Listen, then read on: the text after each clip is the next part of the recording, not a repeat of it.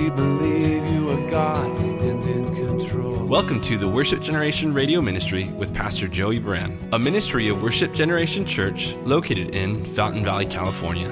For more information, please visit us at www.worshipgeneration.com.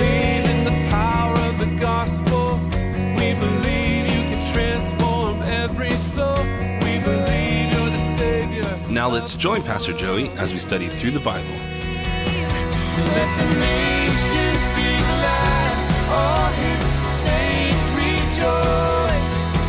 And let the people sing praises. and lift their voice. We pick it up in chapter 14, where we read this. Now it happened as he, Jesus, went into the house of one of the rulers of the Pharisees to eat bread on the Sabbath, that they watched him closely. And behold, there was a certain man before him who had dropsy. And Jesus answering spoke to the lawyers and Pharisees, saying, Is it lawful to heal on the Sabbath? But they kept silent. And he took him and healed him and let him go. And then he answered them, saying, Which of you, having a donkey or an ox that has fallen into a pit, will not immediately pull him out on the Sabbath day? And they could not answer him regarding these things. In this chapter tonight, we get Jesus addressing different people and it's progressive. The, the end of this chapter, Jesus talks about being a disciple and his supremacy over all of our lives. And I really believe that as this chapter unfolds with the storyline here at this dinner table of a ruler of the Pharisees, where they're breaking bread, that this progression of Jesus teaching, healing, the parable he's going to teach, parables, and the things that he's saying, they're progressive and they really deal contextually, collectively with the idea of their lessons on discipleship. We saw in the previous text where uh, one came to Jesus and said, Are few saved? Remember, we talked about that. Are few saved? Because Jesus said, Enter by the narrow gate, and there's huge multitudes following him, and are few saved? And that was a major point of topic recently when we were going through Luke. And tonight, I think we get some clarity on that even this chapter coming forward from the last chapter 13. In the context, we see that this man has invited Jesus to his house for food. That's a, you know, it's a sign of fellowship, of course, in the Middle Eastern culture, a breaking of bread. It's the very reason why Peter wouldn't go into the house of a Gentile, let alone break bread with them, because it shows that oneness. And we talk about this when it comes up contextually. But really, when the Pharisees invite Jesus to dinner, it's usually a trap. And we can even see from the context to some degree it was. But, so there was hypocrisy in it. But the one whose house he's at is a ruler of the Pharisees. So um, he's a leader of leaders because the Pharisees are leaders. They believe the Old Testament, they've added to it, but they believe it. And they're supposed to be leading God's people. And if he's a ruler of the Pharisees, he's a leader of leaders. We talk about in their own society, leaders make leaders. So he's a leader of leaders, religious leaders. And they don't know what to do with Jesus. And we know that many Pharisees are plotting his death. We also know, though, in the book of Acts, that many Pharisees come to a saving faith in Jesus Christ through the preaching of Peter and John. So we just don't know which group of Pharisees these are. But they're religious leaders who believe the Old Testament but put their tradition over it. And they are at odds with Jesus, particularly on the Sabbath and Jesus healing on the Sabbath. It says in verse 1 they watched him closely.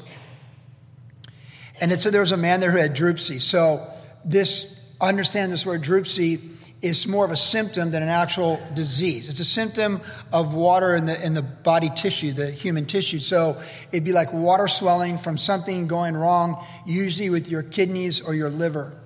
So you'd be like swollen, like water weight. This dropsy, what's the word here used to describe this infirmity, again, more of a symptom than an actual infirmity, probably something wrong with the, uh, the kidney or the livers, the liver or the kidneys.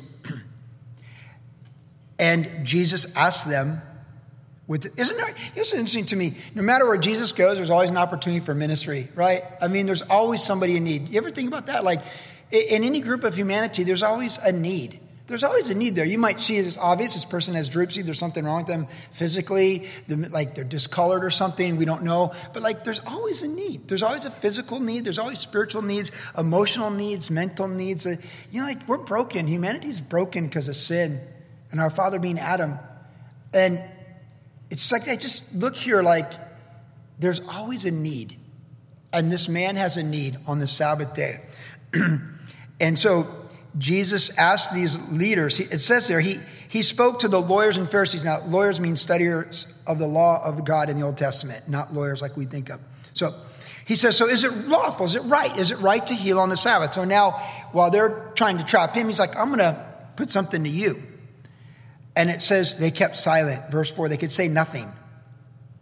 There's just silence. Talk about an awkward dinner, right? Like, this is awkward if you think about it. Like they're breaking bread. Everyone's like acting like everything's fine, but it's just like, it's just really awkward human experience.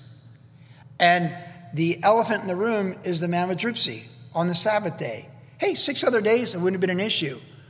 But the reason Jesus healed on the Sabbath was to reprove the religious errors, the teachings of religious errors by these Pharisees. He's confronting their self confidence and their self made religion to save themselves, as opposed to letting the Word of God be the final authority and believe in Jesus. So it's a conflict that's unavoidable. It's meant to happen this way. And so he heals him and he lets him go. So there's always a need. Jesus heals this man, and there's, there's the freedom, the physical healing freedom. There's the joy that would have come for the man. We've seen this throughout the Gospel of Luke. And then he says to these guys, Now, which of you wouldn't do this for an ox or a donkey? And notice how he said immediately. So he says, Which of you wouldn't do this for your ox or your donkey immediately on the Sabbath. So he's just using common sense. He's like, hey, you would rescue your ox or your donkey. Ox, donkey that you own, your property, or a human being in physical need. He's, he's forcing them to compare what's of value to them. What's more valuable to them in their religious, self made religious worldview? The ox and donkey that you would immediately rescue doing work on the Sabbath, which you would do without even thinking immediately, because he knows their hearts, or comparing that to the man who he just healed. And it says they could say nothing again. They could not answer him regarding these things, verse 6. So, as we begin this text tonight, we just have this whole idea of the relationship Christ was calling people to have with him through repentance of their sin and their need for him, because he always called people to himself. And the conflict with the religion of these men who saw themselves as being self reliant and self justified before God by believing the Old Testament and their interpretation of it added to it and how they applied it to their lives and then forced it on people, the common people who heard Jesus gladly but couldn't bear the yoke that these guys put on them. So that's our background. Now, we read on. Notice in verse 7 it says, So he told a parable to those who were invited when he noted how they chose the best places, saying to them. So let's just get our introduction now. So we're still at the dinner table. Okay, contextually, we're still at this awkward dinner table feast um, on the Sabbath day at the ruler of the Pharisees' house. And as Jesus has just healed this man of dropsy, and he puts forth these statements and they have nothing to say. They're just, there's silence, there's this awkward silence.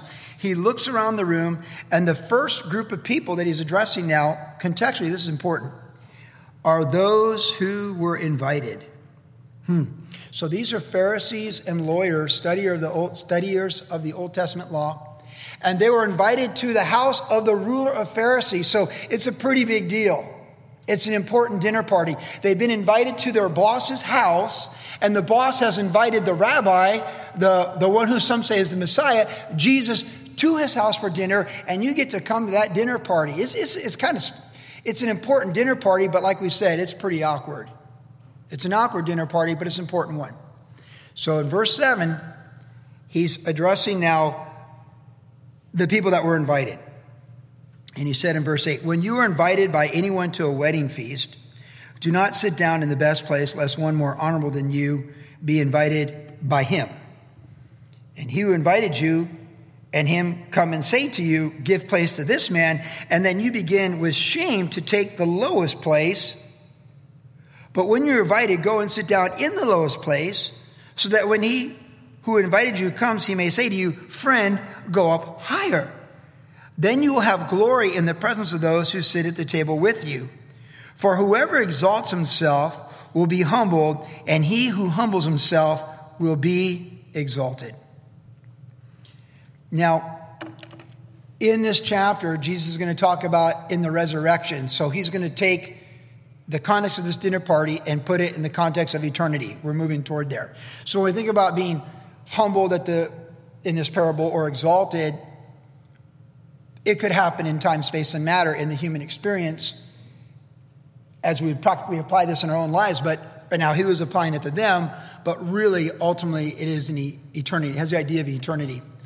We recently finished First Peter, and when we finished First Peter, one of the things that we saw there is that God resists the proud, but he gives grace to the humble. And of course, this parable brings us to that topic of the need for humility. The Bible talks about you know, examine, David said in Psalm 139 that if we examine ourselves, he invited God to examine him, search me and try me and know me. we know that Paul the Apostle exhorted the Corinthians that they need to examine themselves. And we know from the totality of Scripture that God resists the proud, but he gives grace to the humble. And in this context, if we're religiously proud, like these guys were, and think we're saving ourselves, we're just completely self deceived.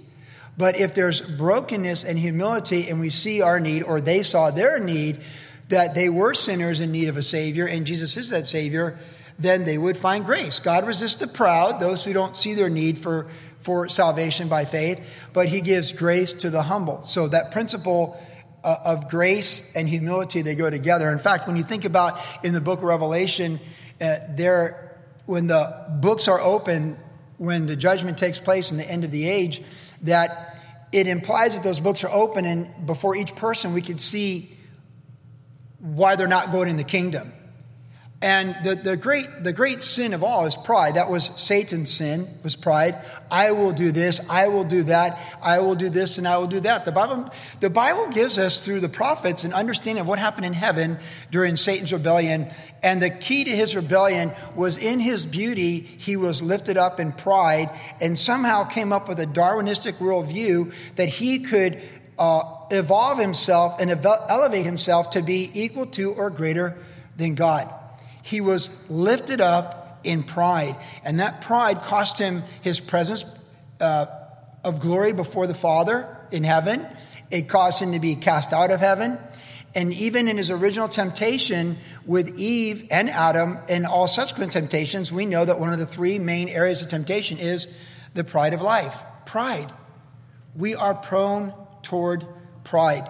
We're not just prone to be selfish and self centered, we are prone toward pride it just it runs it's in our dna it's in our nature as the sons of adam and daughters of eve. But the original sin there was satan's pride.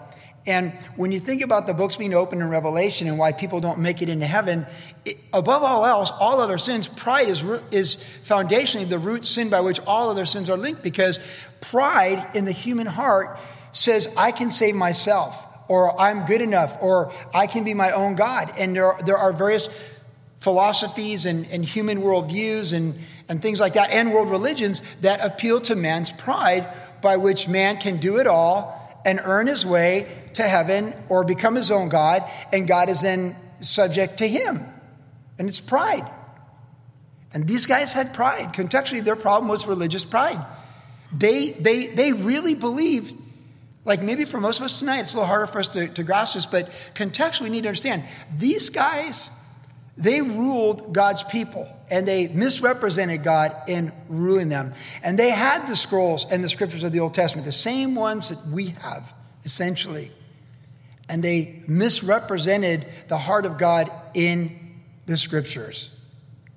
There was no other group of people on the face of the planet who were set aside as a nation with a covenant like this group of people. There was no other group of people entrusted with the stewardship of teaching God's word that He revealed to that nation about the Messiah who would come to that nation, Jesus Christ. than these religious leaders. Of all the religious leaders that ever existed in Jewish history of the Old Testament, from Moses until the high priest rejecting him later on in this gospel, this generation, Jesus said all the judgments would come down on this generation. And it's this generation of religious leaders who it all came down upon. Their religious pride they, they did not see their need for God. They would have thought, in many cases, they were like King David or something. But David's greatness a thousand years before this was not his pride, but his brokenness before the Lord.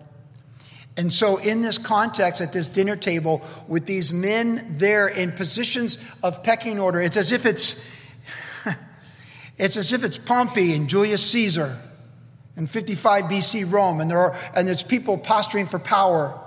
It's like the Roman Republic before it became the Roman Empire, where it's the senators and they're all positioning for power.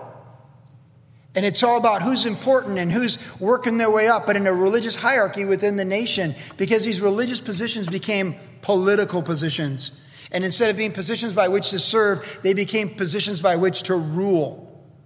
And instead of being positions of shepherds to receive from the chief shepherd, they became positions of false shepherds, leading the people astray and fleecing the flock.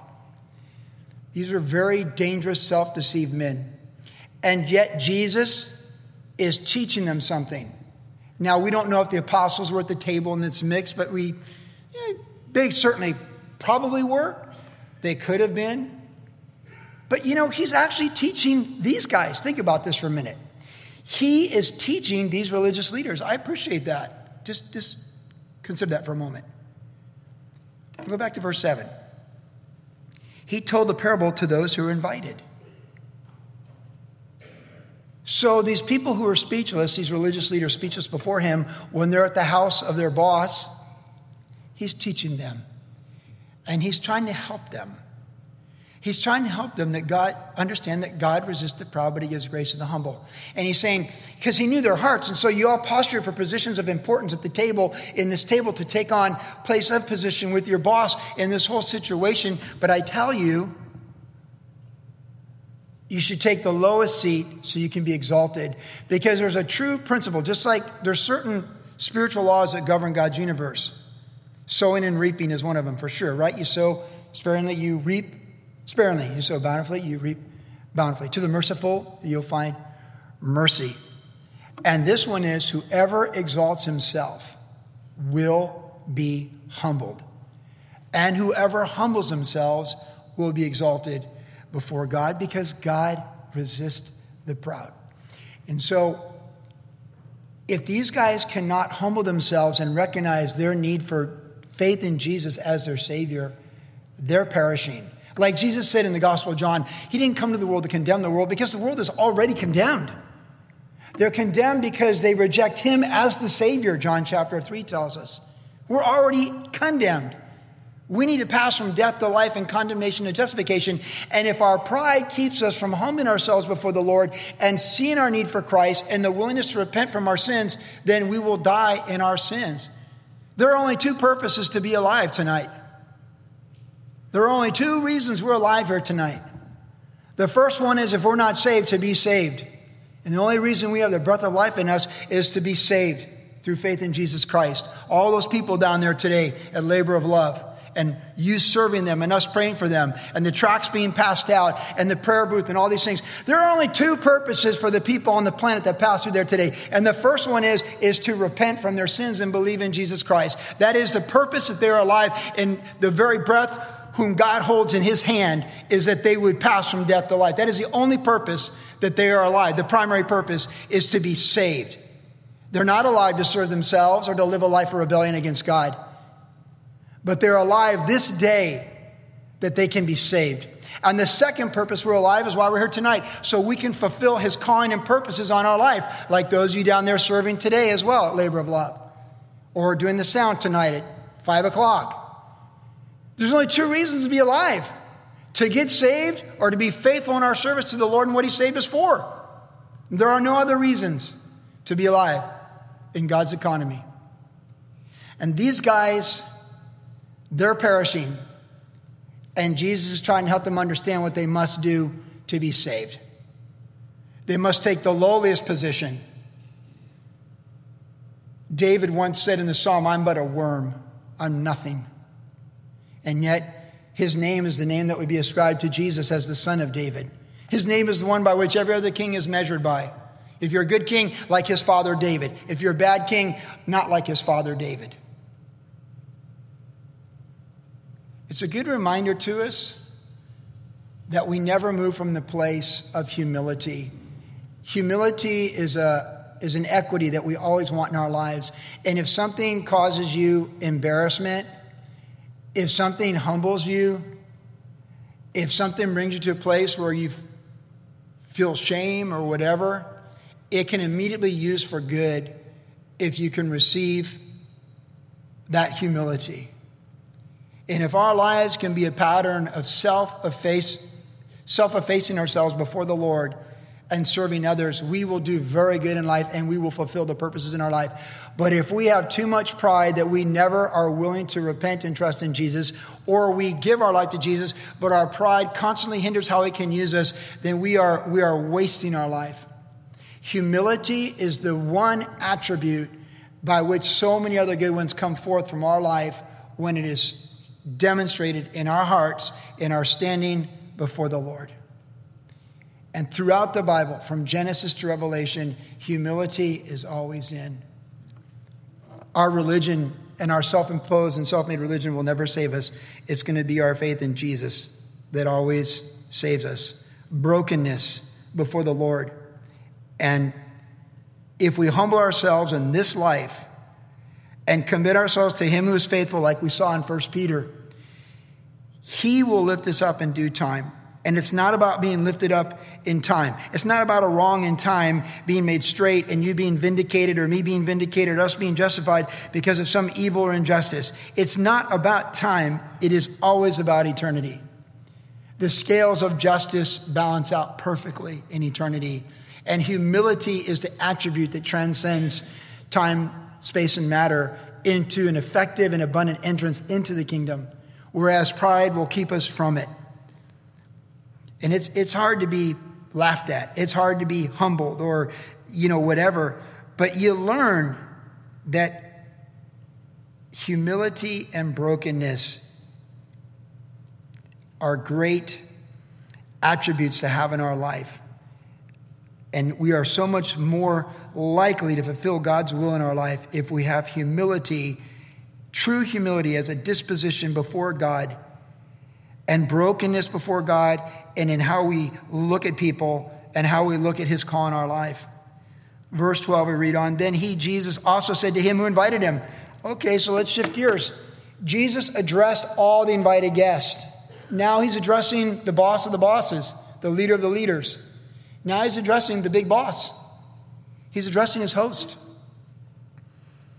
When you give a dinner or a supper, do not ask your friends, your brothers, your relatives, nor rich neighbors, lest they also invite you back and you be repaid. But when you give a feast, invite the poor, the maimed, the lame, the blind, and you will be blessed because they cannot repay you, for you shall be repaid at the resurrection of the just. Silence for everybody. Then he addresses all the invited guests, and now he's addressing the host in his house. So this has a very specific. Now, everyone else is hearing it. So the context overflows, but contextually, he's, he's talking to one person. It's like if you're, if you're at dinner with your family and dad's talking to Hannah, but you know, it's directed to Hannah, but really affects Luke and Tim as well, right? It has that idea like you're still there. You're still part of the conversation. It's like, not like he's talking to him privately. Hey, I want to talk to you privately. Listen, when you invite people over, don't invite your rich neighbors I can pay you back.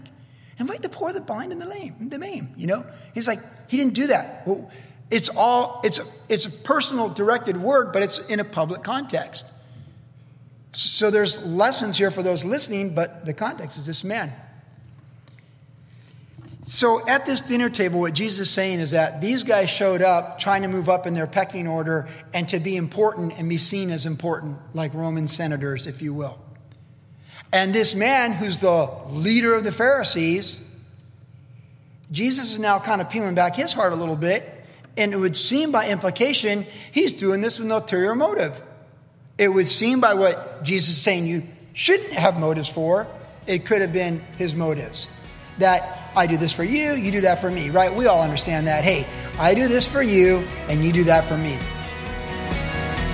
You've been listening to the Worship Generation Radio Ministry with Pastor Joey Buran. If you would like more information about the ministry of Worship Generation, visit us online at www.worshipgeneration.com, where you can listen to the podcast of today's entire message. Worship Generation is located at 10350 Ellis Avenue in Fountain Valley, California. Our service times are Saturday evenings at 6 p.m. and Tuesdays at 7 p.m. And also follow Pastor Joey on Instagram under the tag name at Joey Buran. Thanks for listening and God bless. Not ashamed of the gospel.